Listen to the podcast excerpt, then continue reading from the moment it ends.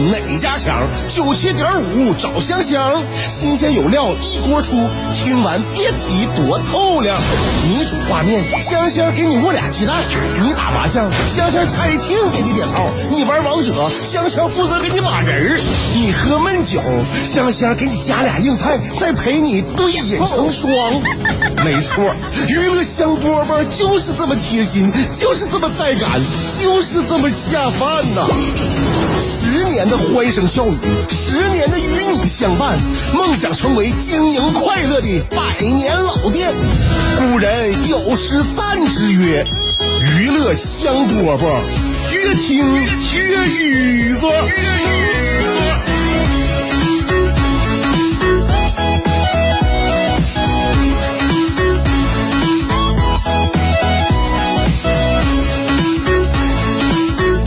上班的、上学的啊，下午两点钟的娱乐香饽饽节目开始了，我是香香。上学的基本没有时间听我这个节目，因为这时间不对啊，时间不对。上班的呢，可能也是中中中中午啊，出门办事儿，现在怎么才回来？也可能今天就是嗯，今天的工作不忙啊，有时间听我这节目，对于我来说这是一份幸运啊，一份幸运。那说就是前两天在网上看到一个这么帖子，可逗了啊，就是说在呃工作岗位当中啊，你这你属于工作岗位当中的哪一份子呢？嗯，就是用什么样的词语能够形容自己呢？这里边有选项，嗯，是镇山的虎，还是远见的鹰，是团队里边那个善战的狼。还是那个敏捷的豹，或者说是忠诚的狗，就是属于你在你的这个工作团队里边，你属于哪一种吧？啊，结果有人跟帖的，那那个跟帖的人可有意思，他说我应该属于害群的马。接下来有人就往下跟啊，就说我自己应该属于盛饭的桶。最最有意思的说，呃，敢于敢于批判自己，说自己是搅屎的棍。哪一种吧，我感觉啊，就是在我们的工作当中，应该是这种同事啊，这种对对对对战友啊，这种的团队精英，我们都都能遇着。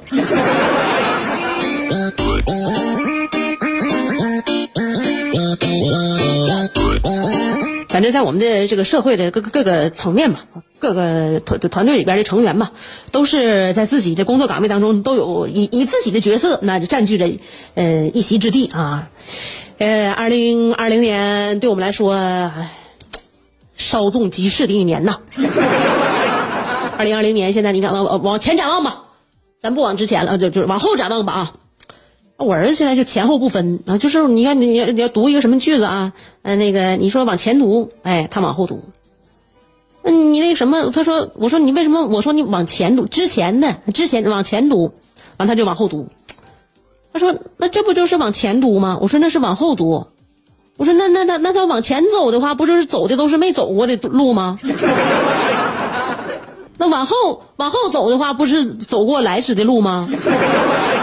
为什么读东西就是往前读就是读读走读过的东西呢？往后读就是读没读过的东西，这跟走道怎么不一样呢？”我现在也整不明白了，这往前和往后呢？所以二零二零年往前看，这不是回首吗？往后看，这不是展望吗？所以说前面咱咱不不回首了，挺艰难这一年。展望的话，你看啊，我帮你一展望，你会觉得啊，这这一下子啊，白驹过隙。九月二十二号要秋分了，十月二十三号要霜降了，十一月七号要立冬了，十二月七号要大雪了，十二月二十一号就冬至了，紧接着二零二零年就即将结束了。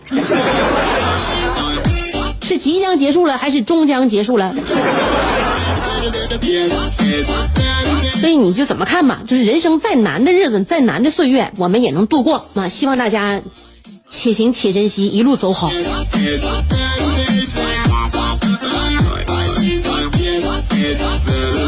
所以这个时光荏苒，你就会发现人类啊，人类的这个，唉，人类太渺小啊，就人类文明啊太短暂。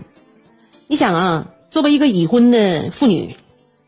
摸着良心告诉大家，男人在这个人类的这个文明史上面啊，你看他包括自己自己成长史，感觉成熟的速度要比女人要慢啊。甚至呢，男人标榜自己可能也是说，也自己永远不会长大。你想一想，你看《人类简史》，你就感觉到人类进展的交流的能力就已经发展到至少五万年了。但是呢，现在有相当一部分的男性，就连怎么跟异性说话，还是说是操练的不明白。但是啊，就是你在婚姻当中，比如你这种这种男性，如果你跟异性说话不明白的话，你就尽尽量就早早点步入婚姻，你多操练操练，你就会发现了啊，这个你在婚姻当中会让会让你尽快的达到吃一堑长一智的效果。多磨练，多磨练啊！当然了，如果你要是有幸呢，现在还在自己一个人就是虚度时光，那我赶紧赶赶紧呢，就劝你，就像我身边的朋友啊，这个大龄啊，这个单身，然后呢大个儿呃神经大条，我这个大学同学，呃跟我关系相当铁的大兄弟啊，大老铁大旭。至今一直未婚啊，所以他现在已经到什么地步了啊？不能改变，已经开始享受了，已经开始享受单身了。他已经释然了，释怀了，也不会有什么过度的要求。于于是乎，他的思想就奔放与自由了。嗯，他一直也搞不懂，你比如说那个女孩，嗯，就是肚子饿了，吃饭呢，是吧？他经常跟我们在聚聚会的时候就探讨，嗯，那电脑坏了就修啊。啊，生病了就吃药啊，对不对？哎，冷了就多喝点温水呀。就是这种情况，你你就你发拍个自拍发朋友圈，那能有什么能有什么用呢？没有用嘛，是吧？而且他最主要的是，他这种观点和想法，他不但跟我们朋友表述，他真是切实的去表述给那些让他产生怀疑的女性啊。比如说本单位挺非常漂亮的小姑娘啊，发一个朋友圈啊，觉得自己如何如何了，他就会在底下评论评论非常不中听的话，嗯。然后就身边这些异性也不愿意，就是小姑娘不愿意跟他探讨啊，生活是生活的事儿也不愿意跟他说啊，生活的烦恼也不愿意跟他谈谈。这样久而久之呢，他在生活当中的异性缘是一天不一天，一如一年不如一年啊。我们在一起就畅谈人生的时候呢，我总是我们几个大旭和阿豹，你必须得阿豹在，你阿豹在不在的话，我作为一个异性的这个身份呢，不能够完全的就制服他。阿宝有时候也也也那个，嗯，就是开导大旭说的，反正呢，你这一点呢，就是因为当时呢，你那个语文可能不太过关。你要记住，就跟异性在一起，有个女孩在一起说话呀，你就不能说话太直白。你就像我现在走进婚姻这么多年，就我作为一个已婚男士啊，我就告诉你，不，这条道走的不容易。婚姻当中，你说话得学会什么？反讽、暗喻、象征、指桑骂槐啊。你得你得学会多种文学以及民间修辞方法。你小时候语文语语文成绩你不扎实，你现在你适应不了这样的生活，绝对适应不了的生是这样的生活。那而且呢，就是你表达的尺度啊，拿捏的分寸呢，你得丝毫不差。所以我就跟你说，很多你听过听过听没听过这样一句话，就是说已婚男士那个都比未婚男士要长寿。实践证明，就是因为他们在感觉上度日如年啊，不是他们，是我们。所以现在大旭就心放宽了嘛啊，没有度日如年的感觉了，你每天都觉就觉得非常的潇洒，而且呢，他现在这种清醒的认知和这种状态，让让那个深陷灵无的这些已婚人士啊，经常有什么事还需要请教。大旭，大旭他是属于那种啥呀？比较比比较跳脱呀，啊，他是属于站在另外一个维度看这种已婚人士。所以现在大旭每天呢，他作为一个单身人士，平时都干啥呢？他平时第一件事啊，就是帮呃朋友分析感情故事；第二件事就是去撮合吵架的情侣和好；第三件事就是教育有对象的人如何谈恋爱。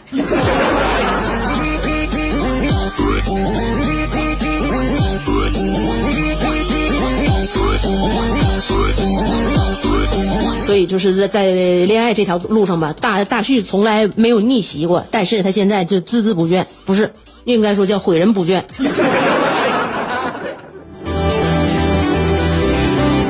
在想你的路上颠沛流离，在自己的世界里孤芳自赏，在别人的目光里随遇而安，在快乐的节奏里占山为王。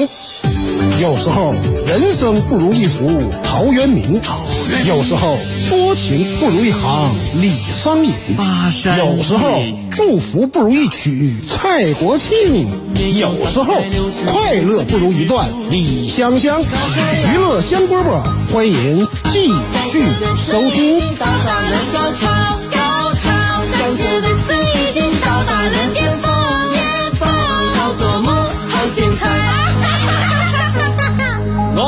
是 DJ。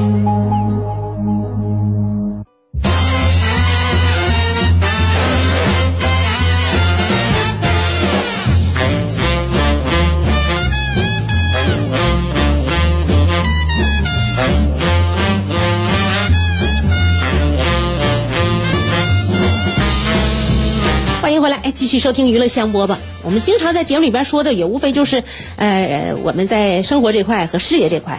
那么生活这块呢，又分为这个物质这块和情感那块。那物质这块呢，那就是现实的啊，现实有的很很难挣扎，那我们呢也也也在努力。情感这块呢，我们还都想较较劲。但情感这块，因为它它太形而上了，所以大家呢有有容易就是说糊里糊涂啊，这雾里看花还弄不明白。不是说男人跟这个异性接触啊，他就说不明白话，然后就考虑不明白这个具体的这个实施手段。其实女人也是一样。你像我们女女子啊，女子在一起探讨人生的时候，也就是觉得，嗯，你的处理方式啊，他跟那个恋人的就是相处模式啊，到底我们之间的有什么样的差异啊？我们来吸取一下，就是对方就是个彼此之间那个姐妹之间的教训，然后呢，共同看能不能吸纳一下大家比做的比较好的一些，我们互相学习一下，也都是一天到晚就就扯这个。嗯，但是，作为女性啊，我们愿意在这个彼此的情感道路上呢，多提供一些我们自己的一些见解，多指点指点别人啊，也都是这样。可能男男士呢，在可能就就对于自己身边好朋友的好哥们的一些这个呃情感经历啊，也不也不方便多说。但是女女性不这样，女性不这样，女性就是有的时候呢，我们看不惯姐妹这么做呀，我们真是啊，有啥说啥。你比如说，我以前就有一个非常好的一个姐妹，她就呢。就是特别，咋说？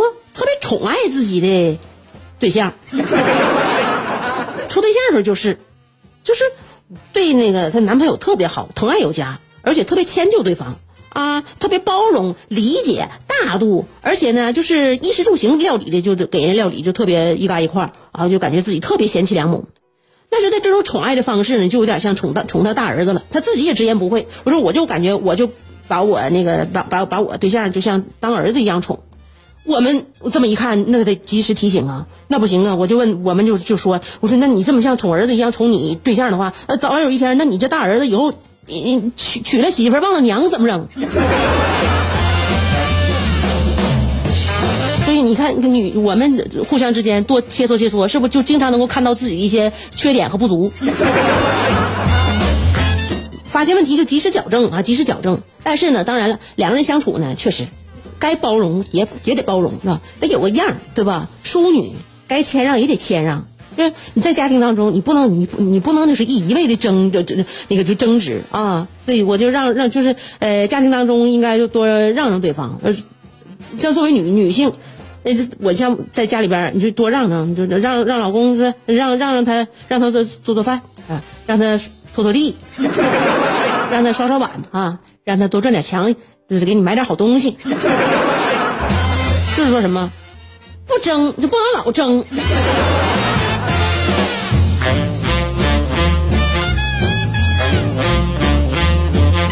这情感这一块呀，你慢慢的啊，就是它有个起伏啊，它有个周期，那你情绪的起落都都有都有，情绪也一样啊。但是物质这块呢，物质这块你就得。长时间的一种积淀啊，一种积累，你就像就是前半年就疫情啊，我感觉给很多就是喜欢那种超前消费的一些，尤其一些小年轻啊，就是上了残酷的一课啊。尤其很多年轻人啊，就向来有那种不是呃有借有还吗？啊，蚂蚁花呗呀，呃借呗呀，找白条啊，信用卡呀，贷款呐，哎，这回疫疫情期间通通就还不上了。哎呀，这回的年轻人就领会到了这个人生啊啊，危机意识瞬间就拉满格了。所以说呢，呃，等到现在呢，就是他们想要报复性消费就不敢了啊，报复性的抠门报复性的省钱到底是来了。这个抠门啊，你不能把它当一个贬义词。好，原本我们以为抠门是贬义词，但是不是？你对这个词汇啊，没有上升到进一步的深入的了解。所以说，你就深入了解之后，你会发现抠门它可以成为一种。一种就是生活信仰般的一种生活方式，就是每个人抠门的目的都是非常明确的。你抠门的这个方式可能不一样，但是目的非常明确，就是为了省省钱，为了攒钱，对吧？你攒钱呢？攒钱这是一个非常，呃，你非常就是高深呐，这非常深奥的一个学问，包罗万象，博大精深。就是说，没有就是放下剁刀立地致富那么容易。但是呢，就是说，你以这个思想啊指导行动，你得先在生活当中贯彻节约的这个意识，然后开动你的小脑筋，勤奋思考。你把这个节约精神呢，就是得得得应用到生活的每一个细节，每一个细节，这样你你时间长了，你就会发现有一个就大量的一个积累。你很多，比如我举个例子，你很多年轻人，你感觉拿自己呀，就是感觉啊，享受生活是吧？你就是你你现在穿吃穿跟感觉好像好像哈，让人感觉你好像吃穿不差钱儿。但是关键时刻呢，你就会发现，你就得向你的这个父母啊请求救济。现在很多小年轻刚参加不工作不久的小年轻，你这不就你有的时候你逃不开向家长请求救济，你偶尔你会瞥瞥见那老两口的账户，你会发现一个惊人的好几个零就杵在你面前。当时你会不会诧异？就是哎，是平时收入平平的父母是怎么攒出来这么多钱的？所以你得你得你得服。你不能平时老是觉得哎呀那个犒赏自己呀怎么样？偶尔你试试让自己享受一下物质给自己带来的快乐。但关键呢，你现在你这你现在这个历史时期，你得学会攒点钱啊，存点钱。你现在三亿个三亿人都在用拼多多，为啥？起起码两亿人，我认为都是被逼出来的。